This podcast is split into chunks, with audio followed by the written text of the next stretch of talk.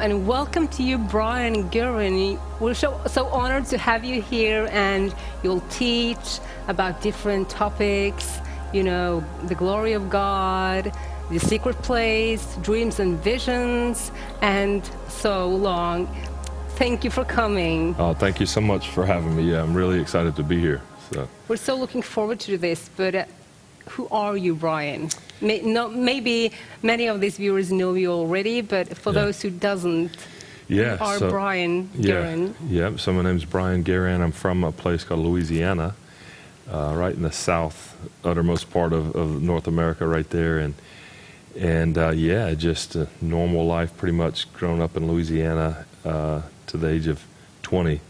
I don't know how much we want to go into that, but met the Lord, and and uh, we kind of now travel all over doing ministry, and so yeah, it's a lot of fun. You're the founder of Bridal Glory International. Yeah, yeah. So it's a ministry we started eight or nine years ago now, and um, really doing all kind of fun stuff for, for God. So And, and you've written books as well.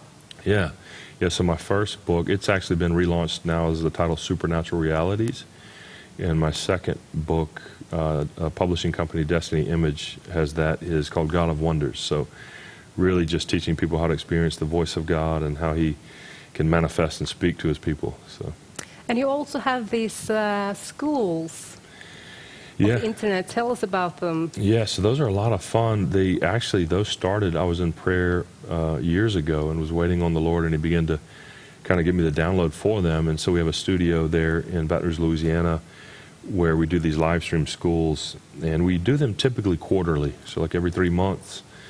And it's where people tune in live from all over the world in studio with me, and we go for like four weeks straight, uh, consecutive weeks of teaching, praying together, taking communion, and it's a lot of fun. So yeah, now it's to the point where literally uh, students are coming in from every continent of the world. They've really grown, and you know it's it's a real way to go deep because sometimes in the conferences I preach in, you've got one or two sessions and and they're more experiential, where these give us time to go deep in an intimate setting and encounter God together. So, yeah.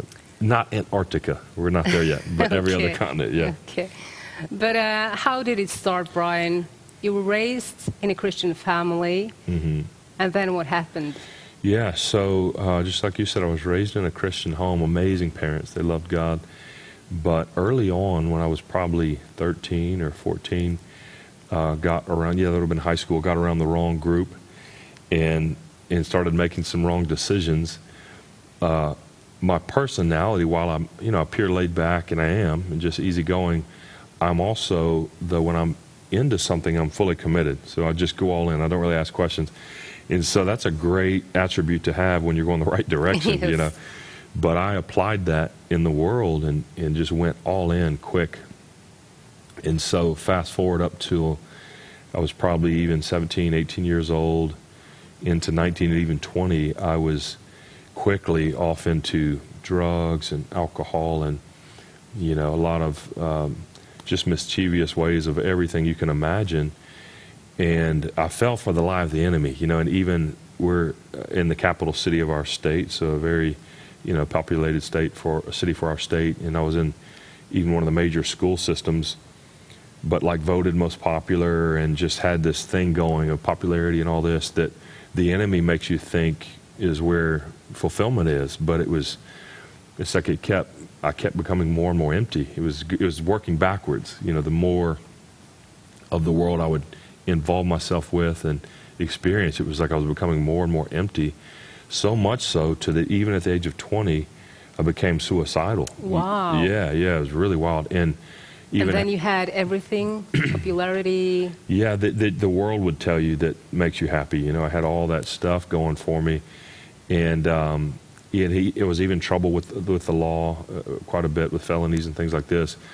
But it was funny because of pride. You know, when you're in the world, you just have a lot of pride. Like you don't, you want everybody to think you have it all together.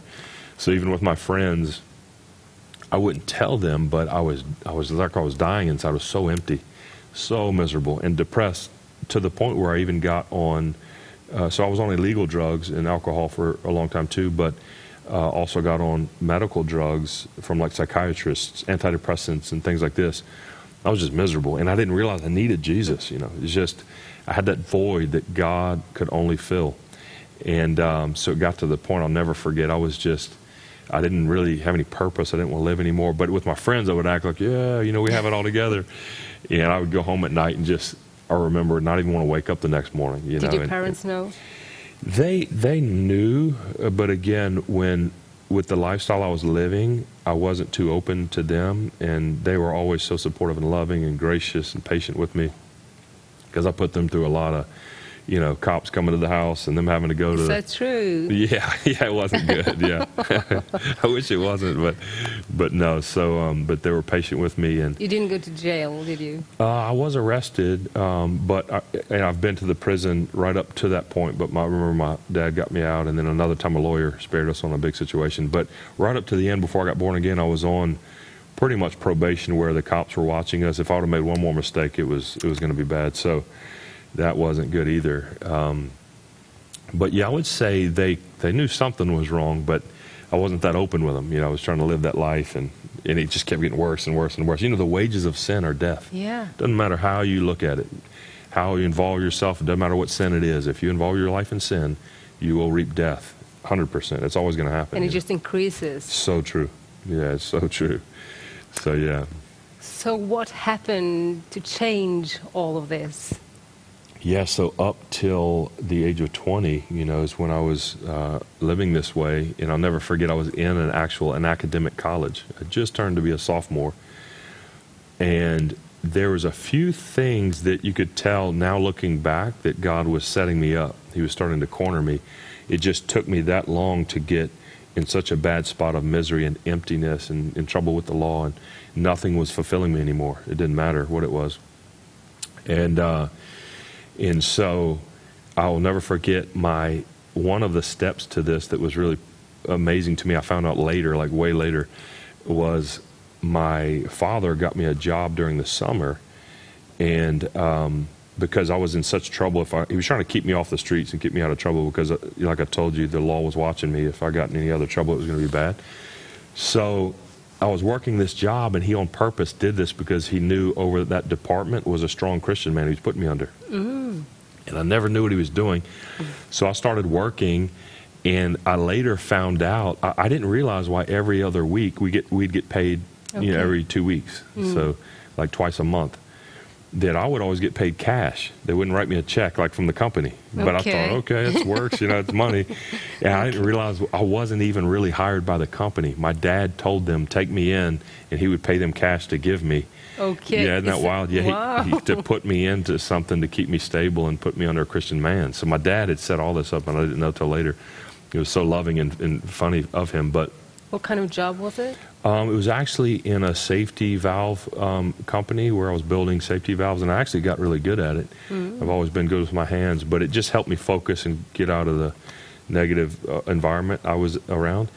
But every day I would watch this Christian man, and I knew something was different about him. He had a peace about him, a stability in life, sound mind. He had joy, and he was just different, you know. And, and uh, he would take me to lunch every day, and um, I remember he'd bless the food. And when people in our department, when the guys would get rough or start having foul language, he'd, he'd put them straight. And he just kept a pure environment. And so that was the first step. It just was affecting me. I was watching him and I was like, I just, I knew he had something that, you know, uh, you know, I was missing. And so it was, it was leading up to that. And then um, shortly after that, my parents invited me to go to a church service. It was the church I grew up in, but I just hadn't gone in so many years. So I said, Yeah, yeah, I'll go. And I went that night, and I'll never forget the preacher. It's like he was talking directly to me. My heart started beating. Yeah. I just knew I needed God. I don't even remember really what all he was preaching, but it was just, you know, but I was, again, I was too prideful because he invited people to come up and get saved. You know, and I just want to encourage you if you're listening and you feel God tugging, tugging on your heart, don't push it off. Today is the day of salvation, the Bible says. But because of pride, I didn't want to go up and everybody see me, you know, so I, I tried to hurt and leave. So that was another one. And then I'm going to leave, and a college, the college pastor's daughter came and got me, and she goes, Hey, I just wanted to ask you real quick. Not that I would always recommend this approach, but it worked on me. She goes, I just wanted to ask you real quick, what if like you left right now and you died, like, do you know where you spend eternity? You oh, know? she said that. Yeah, yeah. And I'm thinking, oh, Jesus, help me. You know what I'm saying? Because yeah, I'm wanting to just get out of there. And so it was like I had to avoid uh, two altar calls, really, you know, from the pastor and then her. But my heart, I can remember the Holy Spirit's just working on me. Heart's beating. So I remember I get in the car with my family to go home, and I just couldn't think straight. I just knew I needed Jesus. I, could, I didn't know how to, I didn't know the language or any of that, but I just knew I needed God. But at this time, I ran real tight with a group of my friends. We were involved in a lot, and it was going to take a lot to break away. And um, just want to encourage anybody listening: nothing is ever worth more than giving your life to Jesus. You cut off whatever you have to. You know, you just want to. Your whole life is invested in Jesus and Him and you. And so, um, about two nights later, they had they were going to have that college group. Oh yes, she invited me to come to that. She asked me that, and I'm thinking, I don't know where I would go if I died, heaven or hell. I don't know. I believed in it though because I was raised in church. But then she invited me to that, and I thought, okay. And so I went to that, and I sat all the way in the back. And I remember again though watching these Christians full of joy, life. They didn't have to drink alcohol to be fulfilled, take drugs, involve themselves in like sexual activity. They just they had a fulfillment about them, you know, that was God. And I was just like, I need whatever they have. And so right about then, the the college pastor comes and taps me on the shoulder from behind me. He just went to say hello and introduce himself, and I started, ooh, I started crying. And I told him, you know, I need Jesus. I don't know if I knew to say I need to be saved or what, but I just told him I need I need God. And and so um, yeah, he went to to pray with me that night, and this was September twenty third, nineteen ninety eight. You know, and he just led me to the Lord, and we just never looked back. You know, of course, I've had some ups and downs and mistakes and and what have you, but I just in my life was totally changed that night. You know, it's like I found the treasure chest of life in Jesus, and I and then I realized like I've wasted all these years. Like, what have I been doing? You know, Jesus is so incredible, and fell in love with His presence and, and voice, and, and went on from there. You know. So, Wow. mhm. A funny story, if you mind if I say real quick. After that, because up to this point, my my relationship with my parents was really rocky. You know, my my dad we were still close, but my mom. I think it was just hard for her to keep seeing her son going through that. You know, she's so sweet. I love my mom. She's just the sweetest thing ever. A great listener and and uh, loves Jesus. But I had got born again, and so I just wanted to tell somebody. You know, when I left this college group, so I went to their house, and I thought I would tell my dad because you know I was still close. I felt at least. And so I pull up, and he's not there. He traveled back then for work a lot, so he was gone. So it was only my mom there. And I thought, I've just got to go tell her. And so it was so cool of God, even like within minutes, you know, or hours after I got born again, He already started working on restoring my life. And I go in to tell my mom, and I saw her, I told her I gave my life to Jesus, and I saw her start to tear up.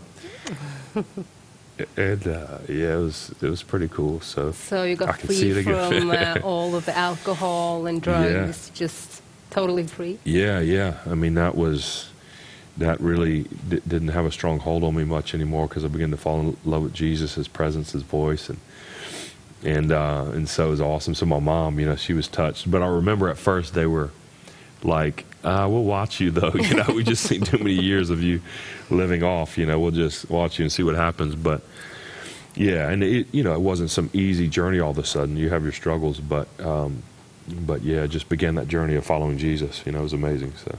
Yeah. Wow. And then you, you wanted to um, really be with Jesus, and you spent time with him a year, over a year, just locking yourself up. Yeah, yeah. So I was in um, shortly after I became born again, about eight months after. I went off to Bible college at the Brownsville Revival and the School of Ministry there in Pensacola, Florida. Okay. And that really changed my life for about two years. Learned theology, encountered God like never before. But what you're alluding to is right after. Okay. I got out of Bible college, and this season came on me where I, I was working, but I, I, it was such an exponential hunger for God that I, I couldn't really explain. I just knew I wanted to be with Jesus. You know, I just every morning and night I was like, God, I just want to spend time with you. I didn't even care about ministry, none of that. Uh, looking back now, I realize it was a sovereign window. God was setting me up to thrust me out to be in ministry. You know, the Bible says that Jesus called the disciples to be with him so then he could send them out. So typically, you're always going to, you can't impart what you have not encountered yourself. you can't deposit what hasn't been deposited into you. So usually Jesus will call you into an intimate place first and commission you from that. So um, I remember begging God, I said, if you can get me out of work somehow, I'll, I'll vow my life to you. You know, if you can get me out of a normal schedule. And I began, began crying out from that place. And right after that, I came across a couple of financial investments in real estate and made a good chunk of money that I knew I wouldn't need to work for a while. And so, right when I did that, I shut off to everything. I mean, I wouldn't answer my phone, anything, and I vowed to God to spend no less than like nine hours a day with Him, and um, only more, you know. And I would, I would keep myself accountable. A lot of people say, "Well, that's legalistic," you know, but also the Bible is clear in that it, you know, it says He's a rewarder of those who diligently seek Him. And sometimes I think, you know, God's looking for hearts fully after Him, and so. Um, yeah, if I would miss it one day and only make eight, I'd pretend the next and make up for it. I would just really, I was on a mission. And really, at first, it was a discipline, but then it turned into this full addiction where I was just so, um, just addicted and so consumed and so hungry for his presence. You know, it was incredible. And for about a year and a half, he really took me into a school of the Spirit. We started training me in so many different ways of how he moves and speaks, and a lot of what we do in ministry today. So, yeah. Wow. Yeah.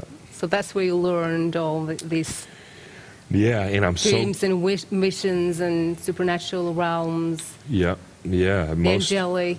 Yeah, yeah, most of it. Um, and of course, I've gleaned from generals as well. A lot of their ministries, I've learned, thank God, that a lot of them have gone on. But um, but during that window, I was so glad he did it after Bible college because it was all the things I, I needed to learn that you can't learn in Bible college. It was the ways of the Spirit, and that's why you notice the disciples learned with Jesus as the, as you go preach the gospel. I mean, he's very hands on, and um, and um, you know even you see this with a husband and a wife. The most intimate things shared are always in private and one on one. And so uh, you'd see Jesus do this often. You know, he would he would pull away from the disciples. One one verse says he went a rock throw away, or he'd get up and go to a solitude place and. And he knew this uh, going into your closet, shutting the door behind you. And so it's, I feel, to truly be commissioned in what you're called to do and sustain that in an intimate, deep way, you, you've got to have that, that secret place, you know.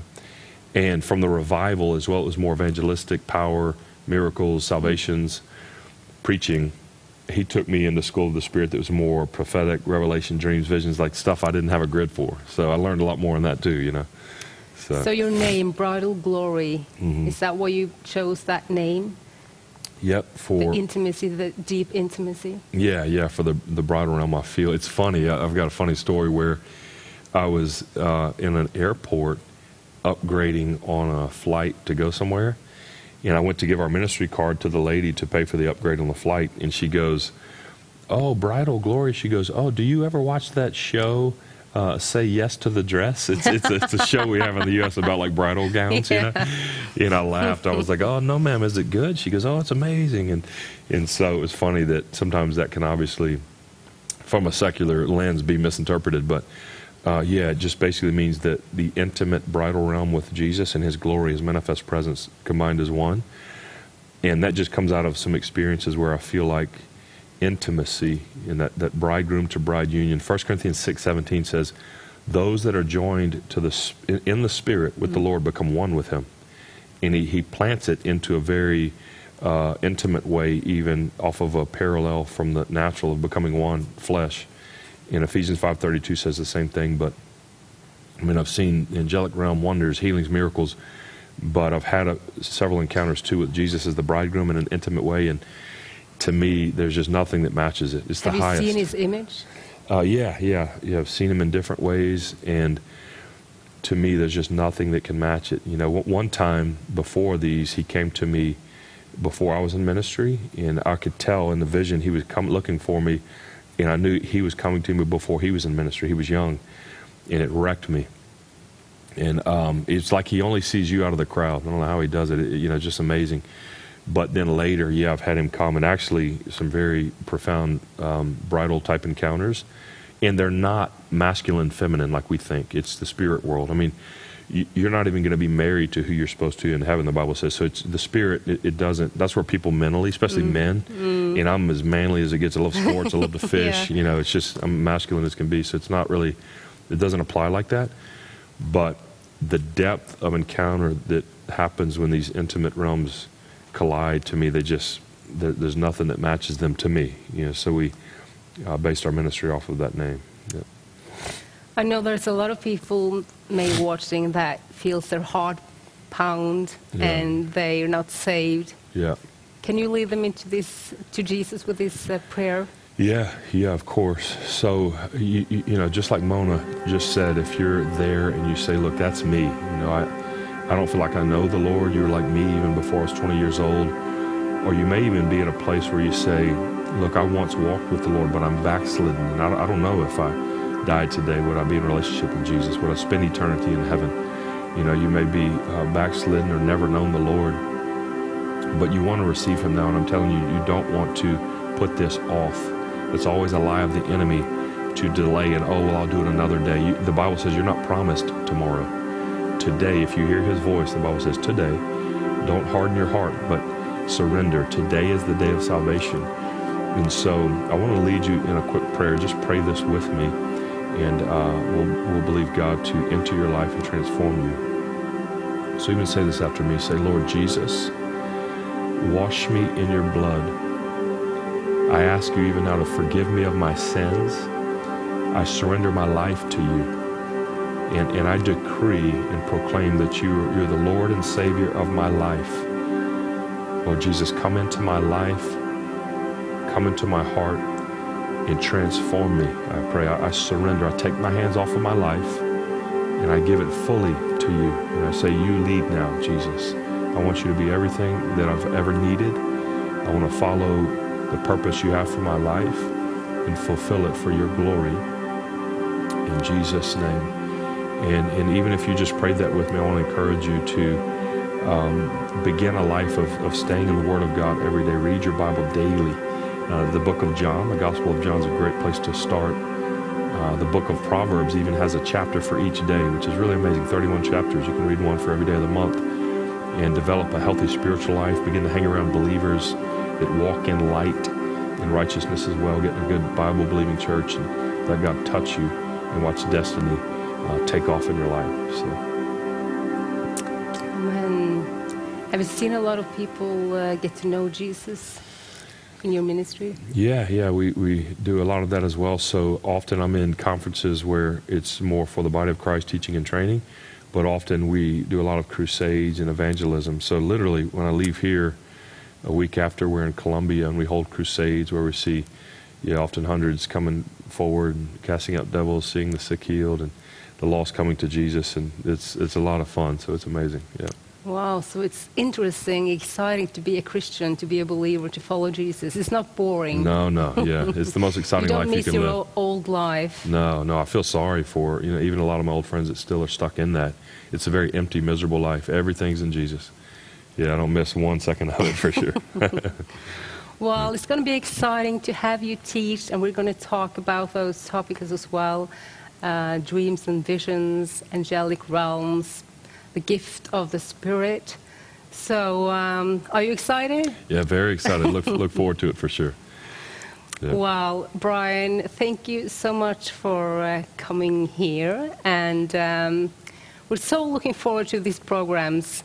And I hope many of uh, people are watching to Yeah. be inspired by your teachings and our conversations. So thank you so much for putting off this time to be here and investing in this. Oh yeah, thank you so much for having me. It's, it's such an honor. And to all of you, just keep up, just watch these programs, God's Glory. The next session, Brian, he will teach on this topic, God's Glory. I know you experience this everywhere you go. The glory of God is really interesting. So thank you and see you later. God bless.